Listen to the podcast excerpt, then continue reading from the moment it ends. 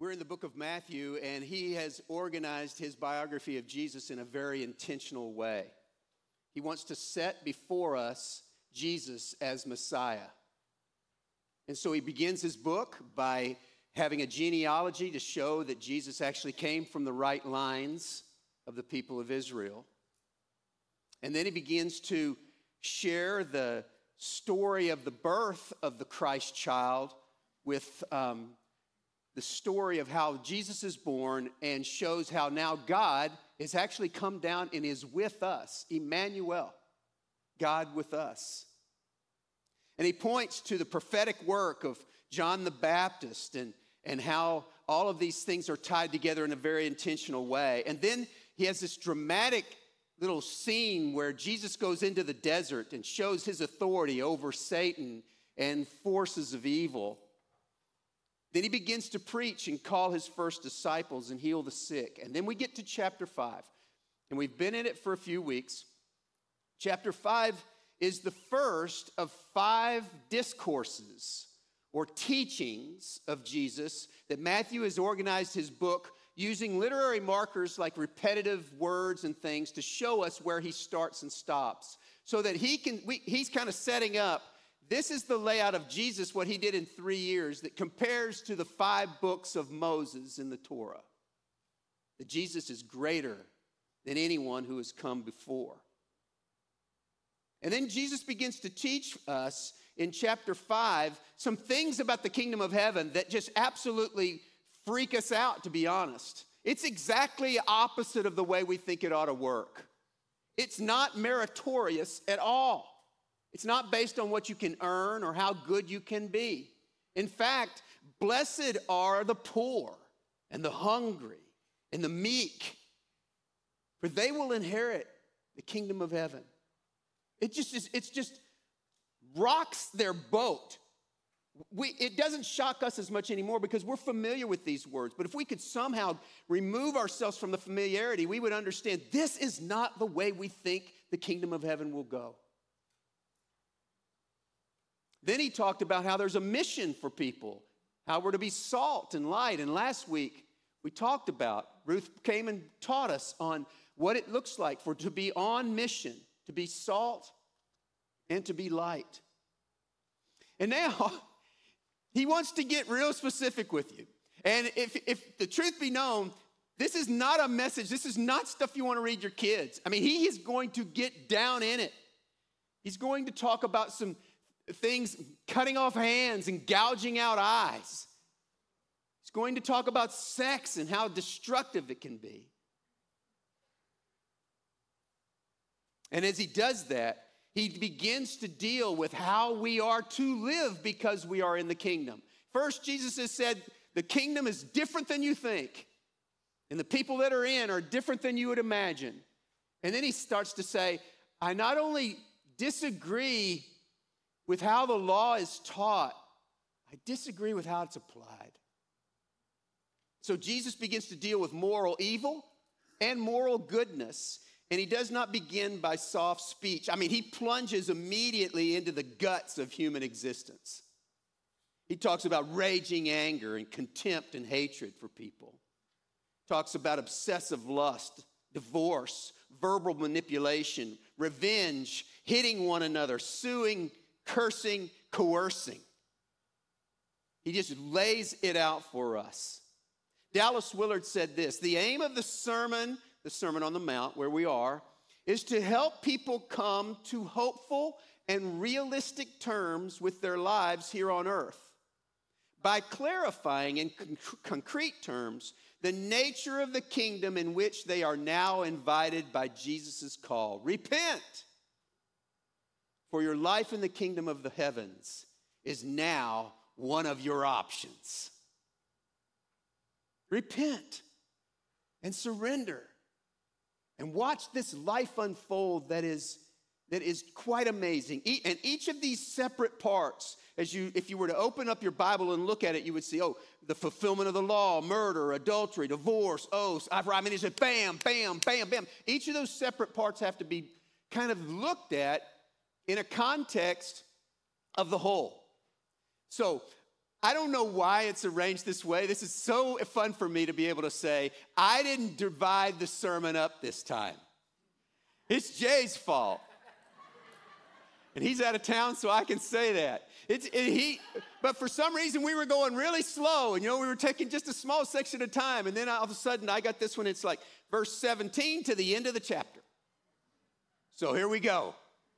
We're going to do our best to do it. And each of these separate parts needs to be, be understood in light of the single purpose of the sermon, which is to explain to us life in the kingdom of the heavens and what Jesus has done for us.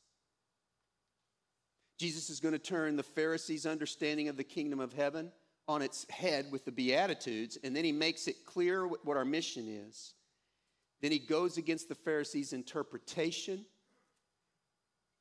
And next, in chapter six and seven, he'll go against the practice of the Pharisees. So let me pray for us, and uh, we'll do our best.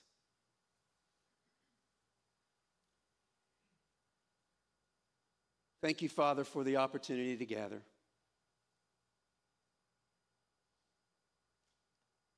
Thank you for meeting us here.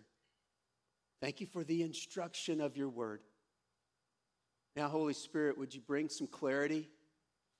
There's a dump truck full of stuff that's about to get dumped into our midst, and I just pray that you'd use it somehow.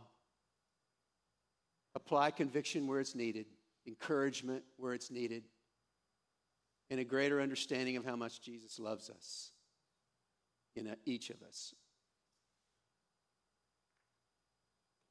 And God, I'm mindful today of the Sims family, Cindy's year and a half long battle with cancer ending yesterday. Pray for Bob, his boys, their families, as they deal with the loss. We are happy for Cindy. The suffering has ended and all things have been made right. Can't wait to see her again there. But in the midst of the loss, we just pray for the Sims family. God, please, please watch over them. Encourage them, please. In Jesus' name, amen. Verse seventeen, Jesus has now kind of laid out what you think the kingdom of heaven is like and what, what our mission is, and now he's going to lay out for us the source of authority for how the kingdom of heaven is lived. Do not think that I have come to abolish the law, he says in Matthew five seventeen, or the prophets. I have not come to abolish them, but to fulfill them. For truly I tell you, and that word for truly I tell you is literally, yes, amen, I say. And it's It's yes, amen, I say. You remember we talked about amen a couple of weeks ago, how it's not just the end, or I'm done, or talk to you later. It's actually an agreement to, and it's a drawing of attention. And Jesus is saying here several times, in fact, fourteen times in the Sermon on the Mount, he's going to say, yes, amen, I say to you. Or sometimes it's verily, verily, if you get an old King James. My version says, truly I say to you. He's going to use this over and over again. For truly I tell you, there it is. Until heaven and earth disappear, not the smallest letter, not the least stroke of a pen will by any means disappear from the law until everything is accomplished. Therefore, anyone who sets aside one of his least of his commands and teaches others accordingly will be called least in the kingdom of heaven. Notice they still get in. They just got a bad seat at the banquet. By the elevator. But whoever practices and teaches these commands will be called great in the kingdom of heaven. For I tell you that unless your righteousness, and here's this statement that flows over everything he's about to say, for I tell you that unless your righteousness surpasses that of the Pharisees and the teachers of the law, you will certainly not enter into the kingdom of heaven. The law is not the source of our rightness before God. but it is a course that helps us understand where we're supposed to go. And Jesus is so intentional about this that he says not the smallest letter, not the least stroke of a pen. Now let me show you what the, the smallest letter here in Hebrew is a jot. In Greek, it's an iota. You know, not even an iota. That little saying, you didn't know you knew a Greek word. That's the smallest letter in Greek. And jot and iota, this smallest letter, very small little indentions and things that are going on in the Hebrew language and in Greek. He's saying the very smallest details are still particular to, they're going to come about. The promises are going to happen. And then the least stroke of a pen is a tittle. Now, this is amazing. The difference between two words there, Beth and calf, are just that little hook. I mean, the word in Greek here is, is literally horn. Because it's, it's it doesn't have the Hebrew tittle word. So it's using Greek words to show just the little stroke that goes beyond it. Jesus is saying the smallest details of what's going on are still important to me. And the Bible becomes our source of truth until he returns. The Bible is inspired, and therefore it's authoritative over our circumstances. The Bible points to Jesus and brings about change as we submit ourselves to that. This is a two thousand year plus struggle. I know inside of your modern minds you are thinking, but Steve, it's so old. Well, just go home and read the Sermon on the Mount again. Look how great our society could be if we could just do away with some of the anger we're so free to express.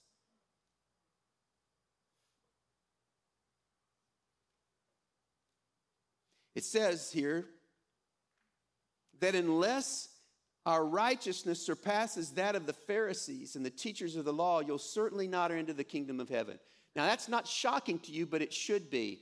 The most righteous people we've ever known in terms of the law of the Old Testament are the Pharisees. They kept every single law. They missed the heart of the law. That's what Jesus would talk to them about. But they kept the letter of the law. They had over six hundred rules that they would do to make sure that they stayed as righteous as they could. If they saw a woman coming, they would drop their head and cross the street to keep from looking at them, to make sure that they didn't look on a woman with lust. They were legalistic beyond anybody you know, and they were no fun. Because they thought they were gaining righteousness in God's eyes. Jesus says the harshest things he says in the New Testament, he says to this group of people. You wash the outside of your cup so that everybody can see how clean it is. But the inside of it is filthy. And our righteousness has to surpass that. We've got to understand that there's something else going on, and it's not just the outward experience. Romans three blows this whole idea of righteousness up by this. But now, apart from the law, the righteousness, same word, of God has been made known, to which the law and the prophets testify. This righteousness is given through faith in Jesus Christ to all who believe. There is no difference between Jew and Gentile, for all have sinned and fall short of the glory of God, and all are justified, that's actually the same word for righteousness, freely by his grace through the redemption that came by Christ Jesus. Is that the, the way to rightness, to exceed the rightness, is faith in Christ. It is offered freely to all. There's no difference. Everybody here's sinned and fallen short, and grace is extended. So this is, this is a, again, the, the, the kingdom of heaven, as the Pharisees understood it, is just getting blown up. And then Jesus says, let me, let me get real particular with you. Now, as we work through these things, I'm going to spend some time on a couple, and I'll skip a few. And but there's some topics here that might come to mind. And I would just say, if as I'm talking about something, and let's say I talk about oaths. And when I talk about, skip, mostly I'll skip over it. But if I if I say something about let your yes be yes and your no be no, and you realize, oh my gosh, I, th- I think I lied yesterday. Something comes to your mind, make note. Just because I skip it doesn't mean you can. And these six contrasts, this great inversion of what the kingdom of heaven is like, now is kind of laid out for us, where we're going to talk about murder, adultery, divorce, vows, injury, hate, and love. He begins with this one. You have heard it said to the people long ago, you shall not murder, and anyone who murders will be subject to judgment. But I tell you, and there it is, yes, amen, I say, that anyone who is angry with a brother or sister will be subject to judgment. Again, anyone who says to a brother or sister, Raca, is answerable to the court. And anyone who says you fool will be in the danger of the fire of hell. Therefore, if you're if you're giving an offering at the altar and there remember that your brother or sister has something against you, leave your gift there in front of the altar and first go and be reconciled to them. Then come and, and offer your gift. Now, this sounds like not that big a deal. I mean, if you're here and you realize, oh, I got something, I got, I got something. You just pull out your phone and text them. Hey, I'm sorry about blowing up last night. Really bad. Bad on me. Sorry. That's not that big a deal. But think about in first century Palestine. They've saved money for a long time to make a trip that was very dangerous. They've traveled to a place where they can go to the altar and then exchange their money and got ripped off by the people running the temple, walked in, about to give the priest the little lamb, and then said, oh, now I'm supposed to leave the gift. And I don't think there's people who can kind of hold your place in line. I think that's a new thing. You can't like, hey, could you hold this for me? I'll be right back. Because you ain't going to be right back. You're going to travel several days, maybe several weeks, and go back and make this thing right. He's saying that not only anger, but when you go to Raca, it's kind of this contemptuous attitude of, of anger says, I want to hurt you. In contempt, I don't even care that you're there. I mean, it's, it's um, and then if you go to you, you fool, you move from anger to contempt to malice. I'm not going to say the best expression for you fool in our language, but it would be stupid B. And then gen- you'd use the B word dependent upon the gender. Or you effing idiot. This is as foul as we can address each other. Now, think about this. Almost everybody here experienced something like that where people were talking to one another like that this past week. This is not uncommon. That we allow our anger and our differences and our opinions to so divide us that it goes to name calling and then character assassination. And he's saying, you can't do that. This is such a big deal that if you've saved money and you've traveled weeks and you remember that something's wrong between you and another person, make it right. Because it's not about really what you do to gain God's favor. It's how your faith is expressed in relationship with the people around you. So he continues on in adultery. You've heard it said, you shall not commit adultery.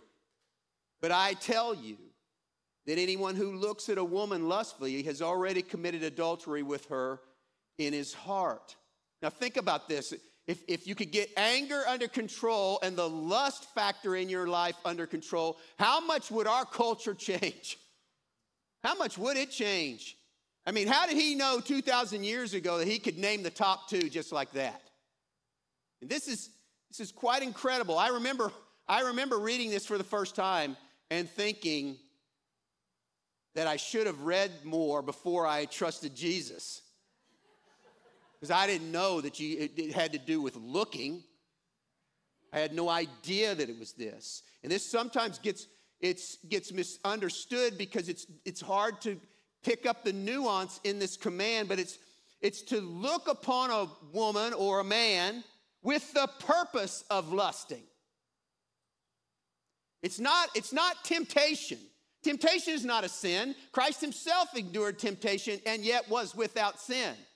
It's not looking, being tempted, and then leaving it. It's deciding, I want to look with lust and going for that purpose. I mean, it sounds exactly like pornography if you think about it. You go to pornography for a reason. And that reason is lust. And Jesus tackles violence and sex right away. There's a lot more I could say, but I'm going to move on. Divorce. It's been said anyone who divorces his wife must give her a certificate of divorce. But I tell you that anyone who divorces his wife except for sexual immorality makes her a victim of adultery. Now, this sounds also, this is an amazingly uh, protective statement for women. In this passage, you don't, you don't sense that. It doesn't sound like that. But the truth of the matter is, is if, if I were married um, in the first century, in the Hebrew culture, and I wanted a different wife, all I had to do was write out a pink slip that said, you're fired. You displease me. I have to give no reason other than my own displeasure. I don't like the way you walk. I don't like the way you talk. I don't like the way you burn the toast. I, it's, it, and there were just the most trivial reasons for divorce back then.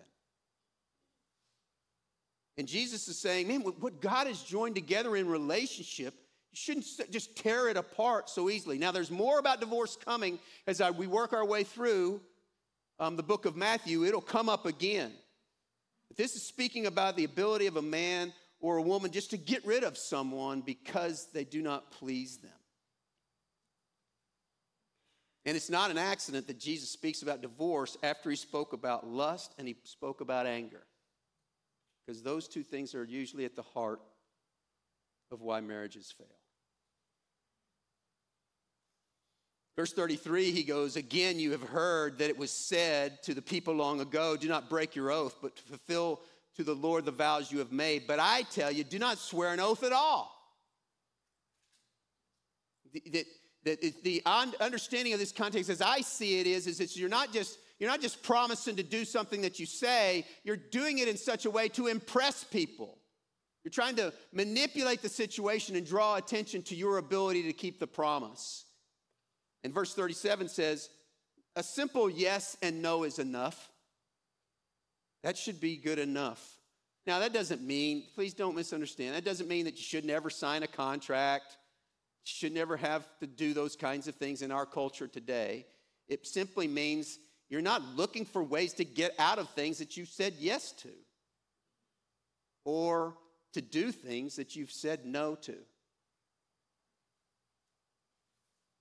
James five says, above all, my brothers and sisters, do not swear, not by heaven or by earth or by anything else. All you need to say is simple yes or no.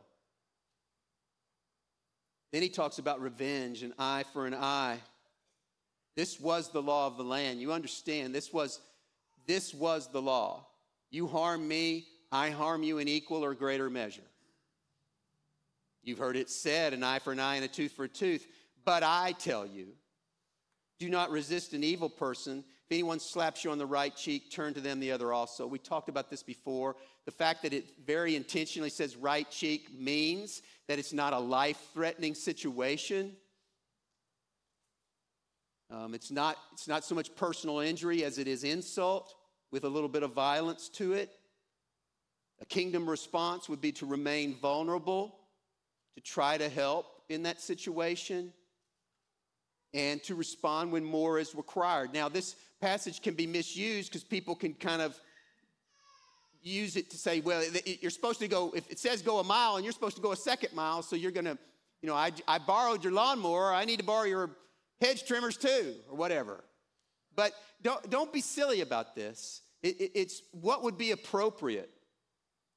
If you would not endanger your family and, and someone asks you to do something, then that makes sense. But if you're going to endanger others, then maybe it might not be appropriate to say yes to something.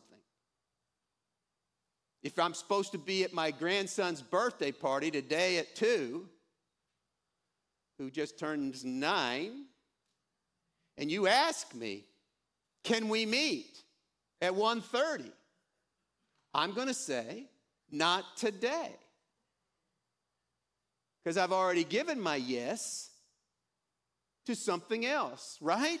So it's not like, oh, you know, I'm supposed to be here, but they asked me to help, so I guess I got to help. Come on, it's not, it's not flush your brain down the toilet here. What's appropriate? The question is not, did I do what Jesus illustrated, but am I becoming the type of person that Jesus is describing here? If I owe money to a shopkeeper whose goods I've already consumed, I'm not at liberty to give money I earned to pay the shopkeeper back to someone else just because they ask it of me. That's not appropriate. Are you with me? Okay. This means yes. This means no. It's a lot here, a lot. And then we get to the final one. And this is where I want to s- slow down. Because this is, we talk about here all the time, the three loves: love God, love your neighbor, love one another. And that's what it means to, to, have a, to be a follower of Christ as we define it. A disciple, an apprentice of Jesus, is someone who organizes their life in such a way that they are working towards letting these three loves become a dominant influence in all that they do and say. Love God, love your neighbor, love one another. But it's not, and it's misunderstood sometimes, it's not a destination. Oh, I'm six forty now, I have arrived. No, you haven't. You've just agreed to be part of this community for a while and attempt to walk with Jesus around the three loves. But there's a graduate course. I was just talking to somebody working on their doctorate degree, and I was like, whew, I'm glad that ain't me. So good luck with it. Um, there's a graduate course for six forty discipleship, and it's the fourth love. And I've showed this to you before. I, I call it six forty X. It's love your enemies. Love your enemies. Yes, it's difficult to love God with all that you are. It's difficult to love your neighbor, especially some of the neighbors you have. And it's difficult to love one another in this room. But it's graduate level to get after loving your enemies. You have heard it said, love your neighbor and hate your enemy. But I tell you, love your enemies and pray for those who persecute you. The highest act of this kind of love is to intercede for them. And, to, and this word for love here is just to, to will the good of them. Doesn't mean you've got an ooey-gooey feeling about your enemies. Doesn't mean that you've got this emotional thing that comes along with it. It means that you have decided in your will, a choice has been made that I will work for their good. I will pursue their good. I will do what I can to make sure that they get it. And if you can begin to do this, guess what? Your righteousness exceeds the Pharisees. Like that. Not perfectly, not all the time. I know there's some people in your life. We talked about them a couple weeks ago. We're not going to go back on that language. There's just people in your life that are difficult to love. But this is the call and how the kingdom of heaven works.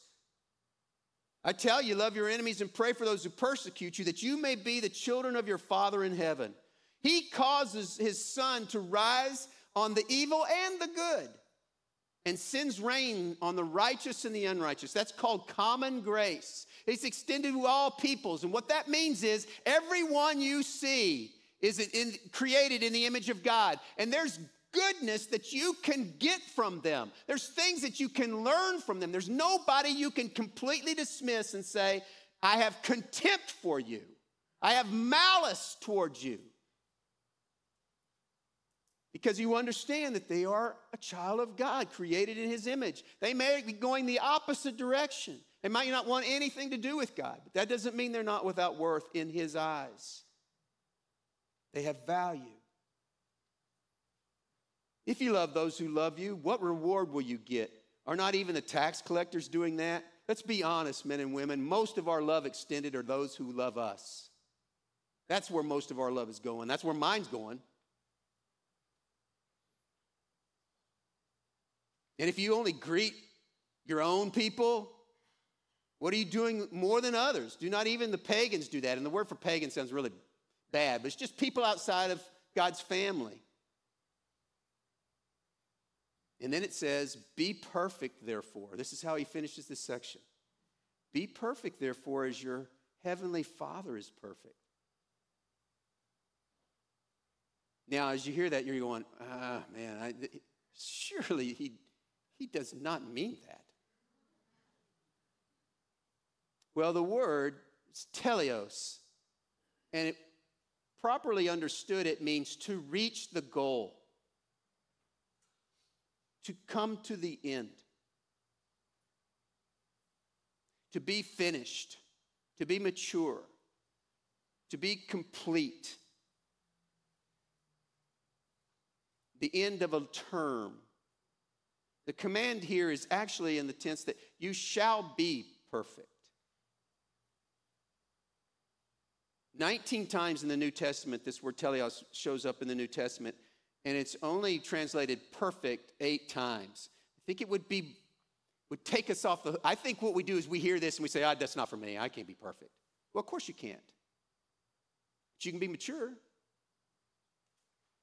You can allow the work of Christ to develop in you in such a way, the Word of God to shape you in such a way, that you are less angry today than you were a year ago.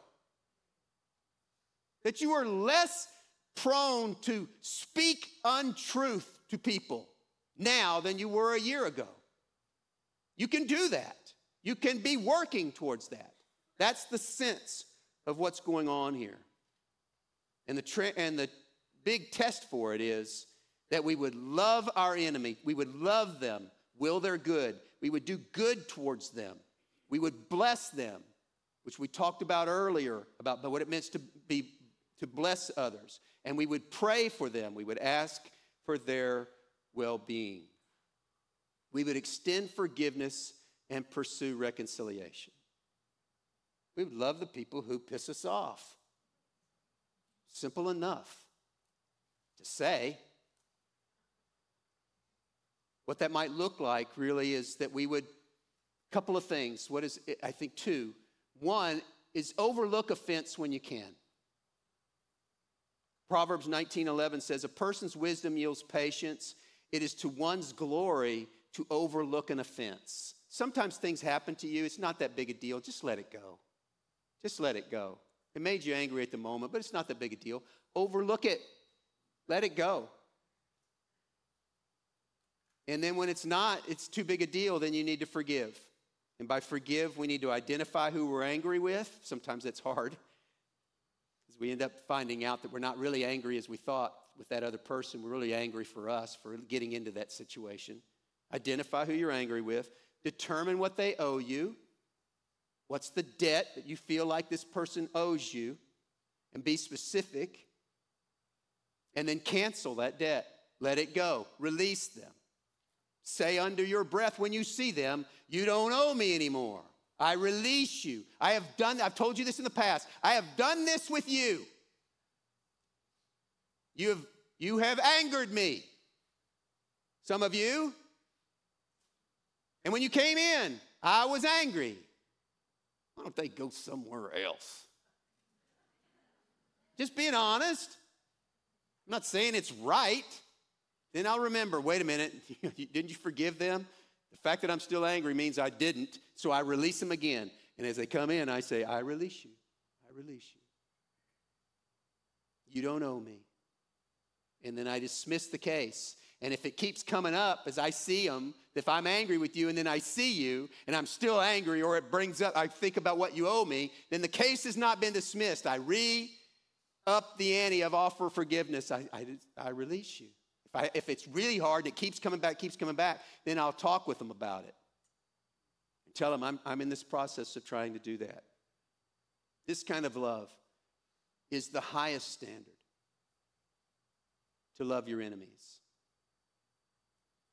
six forty X. I showed you this before, and I talked about it because I'm just fascinated that this kind of things happens in our in our world today. But there are thing, there are critters among us, very, very small, that are called extremophiles. Those extremophiles are, are existent in the harshest environments on our planet. Really deep, really cold, really dry, really hot.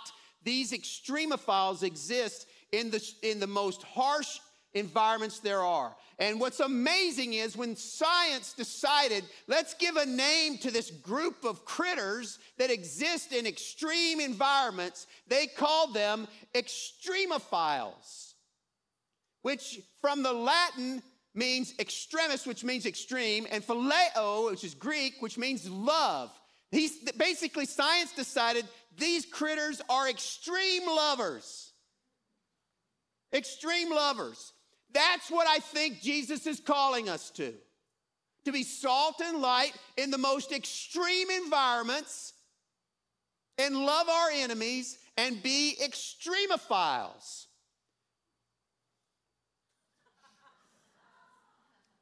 This is the Westgate mascot. This little critter is called a tardigrade. You can actually, this just shows, just proves to you, you can get anything online you want.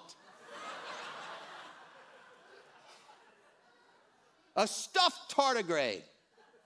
Tardigrade is the, the toughest of the extremophiles. I've showed you this guy before. He's cute there, but in reality, they're probably pretty ugly in real life. I know. But they are incredibly tough. They can, they can exist in altitude of over almost twenty thousand feet, six thousand meters, and they can go as deeper than fifteen thousand feet. You put them in a laboratory freezer at eighty degrees below Celsius. twenty minutes later, you bring them out, and they take a little while to thaw out, and then they start hopping around or moving around. They don't really hop. I mean, I guess if it's small enough, it's hopping. They can get cooled down to almost absolute zero and survive it, which is four hundred fifty-nine degrees minus Fahrenheit. And you can expose them to two hundred eighty-four degrees Fahrenheit of steam, and they don't die. These are the toughest critters on the planet. Tardigrades. Jesus is asking you to be one. Kinda. An extreme lover. I have a present for two people in our congregation here today. These are little finger ex- tardigrades. So here's what I need. Who has completed the six forty process this spring? Who in the room completed it this spring? Okay, I got two there. I got two here. Okay, what date? You, huh? A month ago. June eighth? Whew, you're a winner, dude, here. Back there, what do you got? May? That's kind of close. So you, can you be more specific? May twentieth. You know what? They'll share. Um, I don't I don't want to throw it that far. It's going to be up here. Okay, come on up. Yeah, you can get it. Come on up. A little tardigrade. Way to go.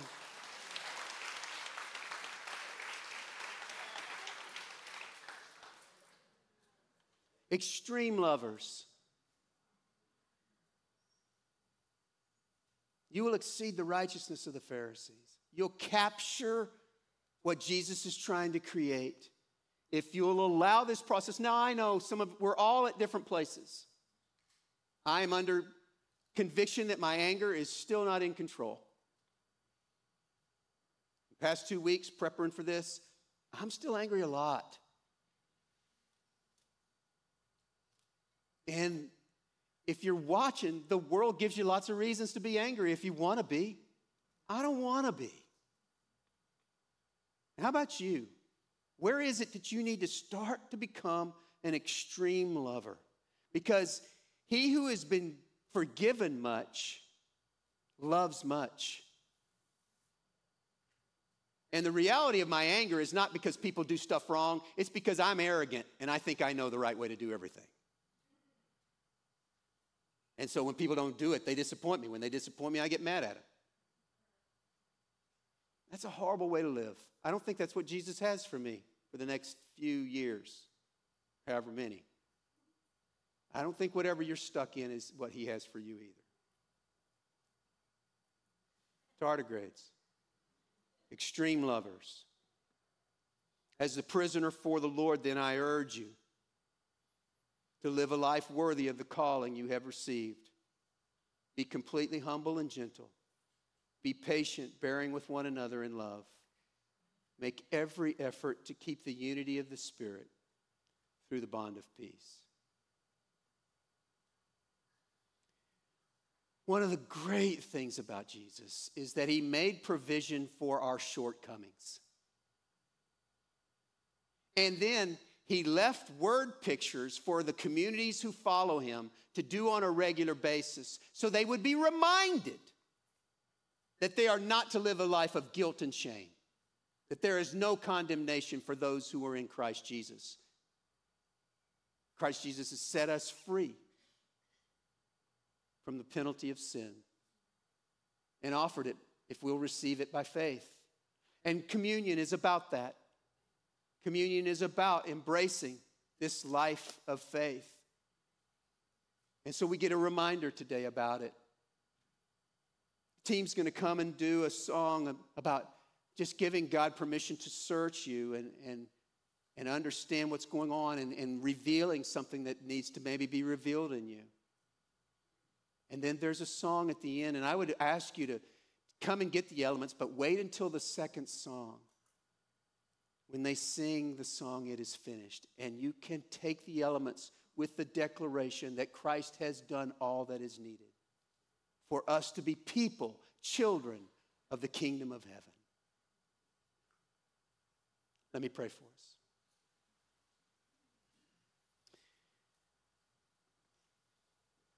God, thanks a lot. Thanks so much for being clear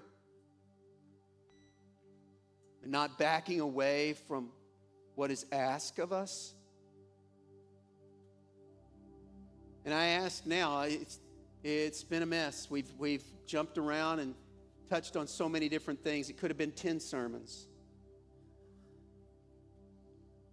But I think there's something that you want to say in the mess. So would you be specific with us? As we invite you to search us, would you put your finger on anything that might be holding us back from you? And then would you give us the faith and the grace to sing "It is finished" with the kind of conviction that embraces that truth? We say no to shame. We say no to the kind of guilt that brings death. And we say yes to your freedom and your forgiveness in Jesus. Use this time for your glory and our good, please.